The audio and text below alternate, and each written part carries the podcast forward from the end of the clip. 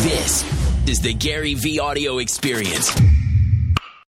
Hi guys, I'm really excited to be here today at the Sheraton Grand with, I guess, I don't know, I actually have no idea how to describe what you do. um, I've read that you're a social media machine, but I thought maybe for people who don't know who you are, um, how would you describe what you do uh, to your parents, GaryVee? I would say, first of all, thank you for having me. Uh, I would say I'm an entrepreneur who just happens to also believe and am passionate about producing an aggressive amount of content on the internet uh, because I think attention is the gateway to all entrepreneurial and most ventures. And so, really, really broken down, I'm an entrepreneur. Fantastic. I heard you produce 100 pieces of content a day. Is that, is that true? That's a lot of content. It's a lot of content. Uh, me and my team, uh, if you count individual tweets that I write all day long, um, are probably pushing that number. Uh, it's it's something I believe in.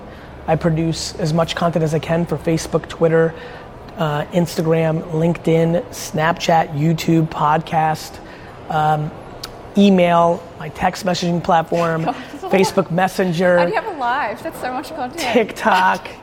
Well, you know, for me, I'm on it in every waking moment that I'm not operating. Um, and then obviously I have a team behind me that's producing at scale. And so, look, I think producing co- relevant content, you know, I, mean, I put out a piece of content today talking about how to treat airline employees. That's a very narrow thing to talk about. You know, so when, when you realize how attention is spread out the internet, um, I believe that most people will be in the ballpark of 20 to 100 pieces of content as a, as a company for sure, and, a, and as individuals who aspire for their business lives to be wrapped around their individual selves. Yeah, fantastic. Well, you're in Australia currently for a, series of talks all around Yes. the, uh, the country, which is actually a very it's like it's going to be a long schedule for you because Australia is so big. And I know you've been here a few times before, so I thought um, I read that you don't eat breakfast or lunch. It's true. so, ha- firstly, how is that even possible? Like, how do you not get? I don't recommend. Uh, yeah, I don't. Uh, I don't know how, but I'm glad I don't. Uh, I don't recommend it. I don't think it goes by anybody's proper way to go. But it was kind of how I was trained. You know, I grew up in a liquor store, my family business, and you know we were in retail and we were busy. And um, it's the truth. The, the far majority of days in my life, I don't eat until dinner. And um, but all these wonderful ingredients in front of me definitely make me hungry. I just don't see food normally during the day. Well, I thought I'd make you an Australian-inspired smoothie. I'm into it. So I've got your favourite blueberries. Yes, thank Then you. I've also got barbecue shapes. Have you had these before? I have. So yeah, you're actually quite. I've been to Australia eight times, Oh, eight and times. and one of my trips was an 18-day wine buying tour Oh God. where I really got immersed. Yeah, it, was, it was intense, but I basically I haven't had these. Okay, so these are burger rings. Yeah, I'm excited. So I'm really yeah. Oh, I am. I don't think the smoothie's going to taste very good, but I I'm thought, I'm very funny with like savory, like like I actually think the smoothie will taste good. really I mix savory and sweet all the time. But I'm I'm eat ice cream for dessert and then run back into the fridge Same. and eat a pickle. Same. Yeah. So weird. Okay, great. So I'm very not scared of this. Okay. So in terms of social media, Yes. do you feel like being so active on social media has changed the way you view the world? Because I remember when I first got onto Instagram, I would look around me and look for content creation opportunities. So whether it's at brunch or you know I'm going for a walk, like you just see the world differently, which I actually really love. Yeah, makes sense. But it's sort of hard to switch off, I think, because you're always looking for content. And I know that you, you talk. I don't create that way. Okay, so you So. I don't see content. I've actually just recently gotten into a place where I'll do first person documentation a little bit more.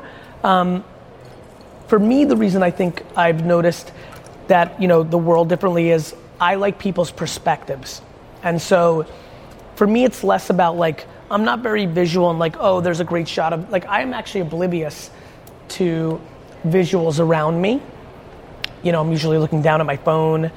I'm, I don't, I don't, I don't like taking food shots. Um, I'm, I think it's changed the way I look at the world because I've been able to get so many people's different perspectives globally, um, and a lot of my content today is predicated on the listening of that. Meaning, you know, I, I grew up as an immigrant and watched a lot of kids struggle with parents who also were immigrants imposing a lot of, you know, insecurities and we struggled to come to America, so you better go to a good college and be a doctor, lawyer. As the world opened up to me, that is a crazy framework in Asia and India, even more extreme than what I saw in the US, which I think leads to a lot of unhappiness. So, you know, I've been really able to see the world through people's words, which is far more interesting to me than I've never wanted to go see the pyramids or the Eiffel Tower. I don't visually do things, but I do them very emotionally. Yeah, I think that really comes across in all the content that you create. And it's it's funny because when I first heard you, I was like, wow, he's so Intense. in- intense, honestly. yeah, yeah, I get it. a better word. A lot of people struggle with me at first. Yes. But then I did persevere, and now I love your content. So I listen I to your podcast it. all the time, and there's so much. Was there a single piece of content that kind of triggered that? Oh, that's a good question because my oh, some of Or did I just beat you into submission?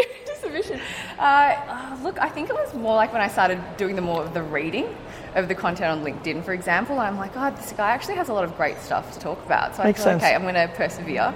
And, and you know, it's funny you say that. Something that's very obvious to me is the way I say things versus what I'm saying absolutely turns people off. It's very alpha. I understand. And it's interesting.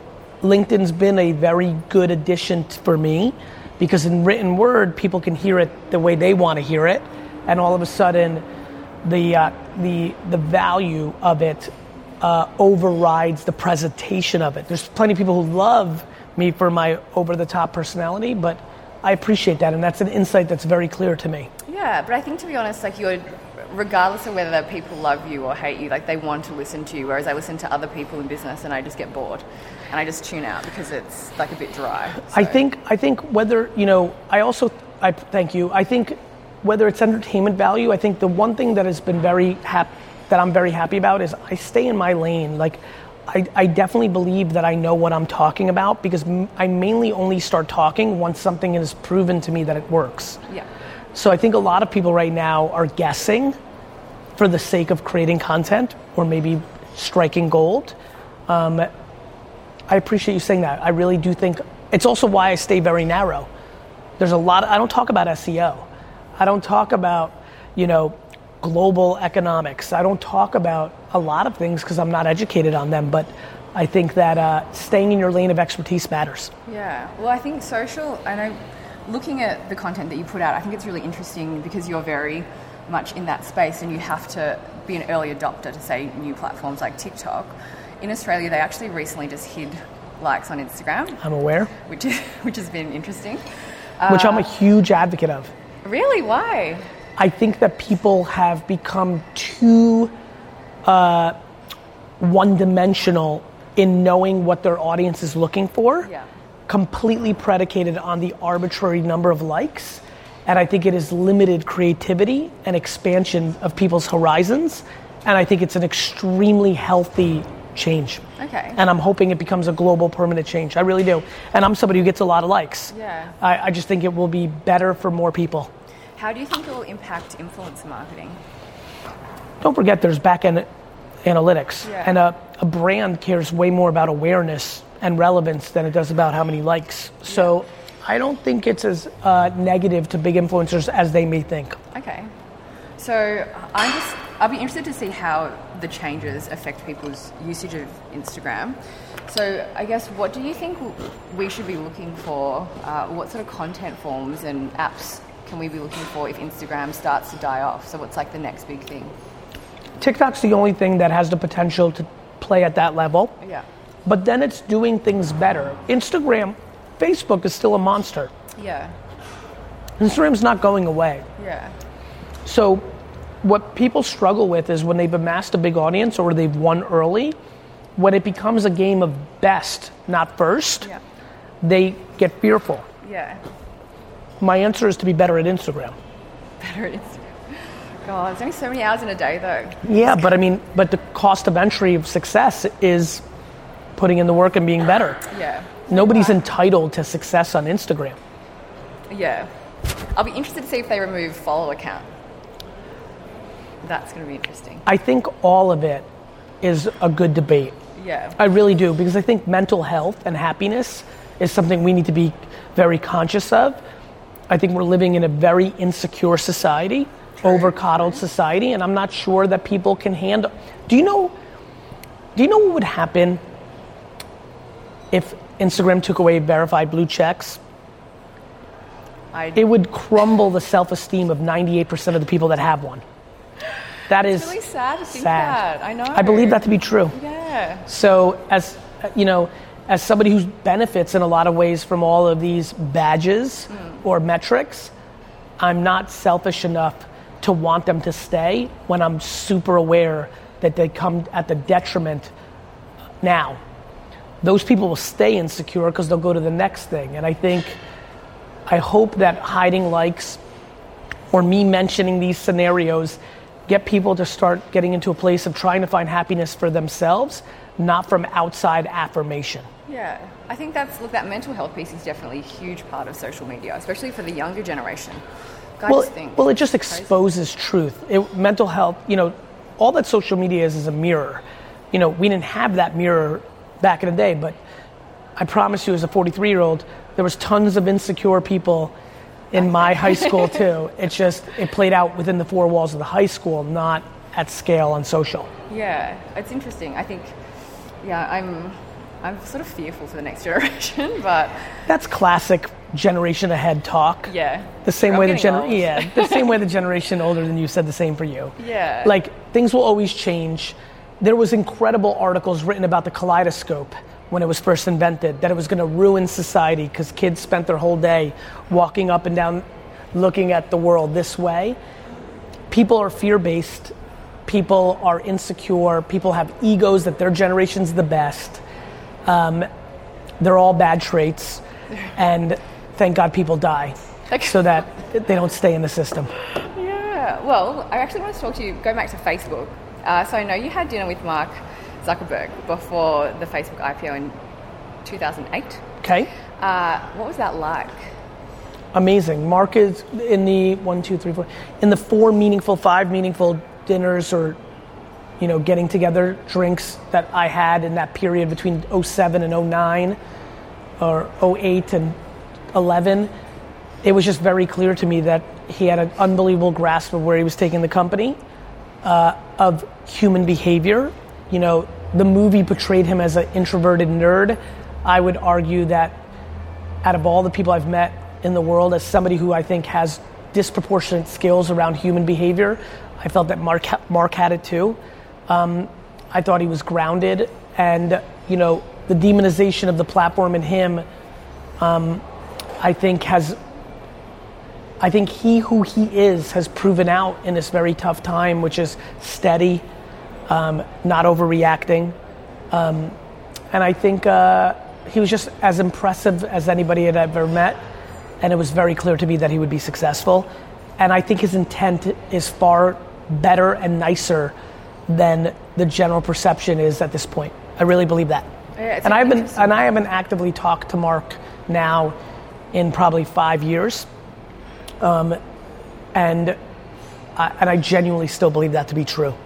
Yeah, I think it's just such an interesting platform because I think people feel like it's taking away their privacy, but I People are more than welcome to not use it. yes, You're I- more I- than welcome to delete your Instagram.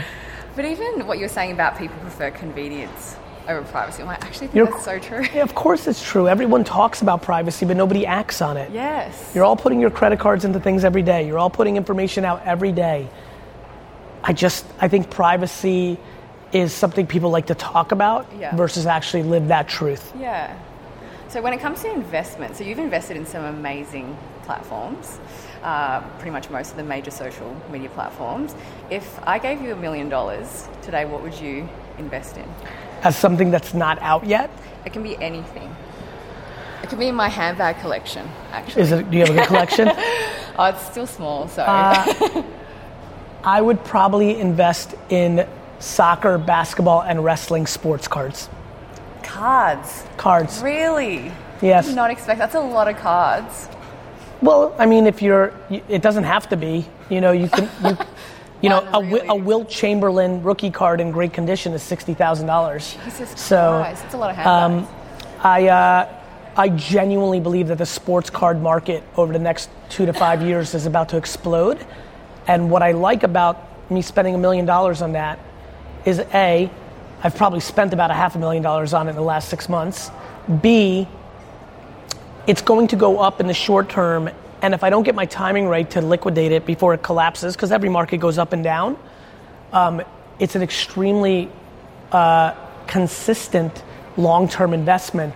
And I do believe for this cultured, sneaker, youthful generation that sports cards are our art. Look, that sneaker black market is incredible. And I believe that a lot of, uh, of those sneaker kids can't get enough supply of sneakers, Yeah. but they can get, if they believe in Ben Simmons, a million of his rookie cards. And so uh, I'm seeing a lot of those sneaker kids graduate into sports cards and go from five figure businesses to seven figure businesses. That's incredible. Okay, that was not an answer that I was expecting. I'm sure it's not. Well, I'm going to try and make this smoothie and not kill us both. Okay? So, I'm sure this is better than the dinner that you ate at Mark. It's true. I don't think we ever ate anywhere fancy, so this could be better. Yeah, this would be good. I, I'm Infusion restaurant. Okay. Well, cheers. Cheers. Thanks for your time. And Thanks actually, one final question. Please. What would you like to be remembered for? Giving more than I took. I like that. I'm passionate about that. Nice. That comes easy to me. Yeah, amazing. Cheers. Bottoms up. Okay. Ready? Yep. Go.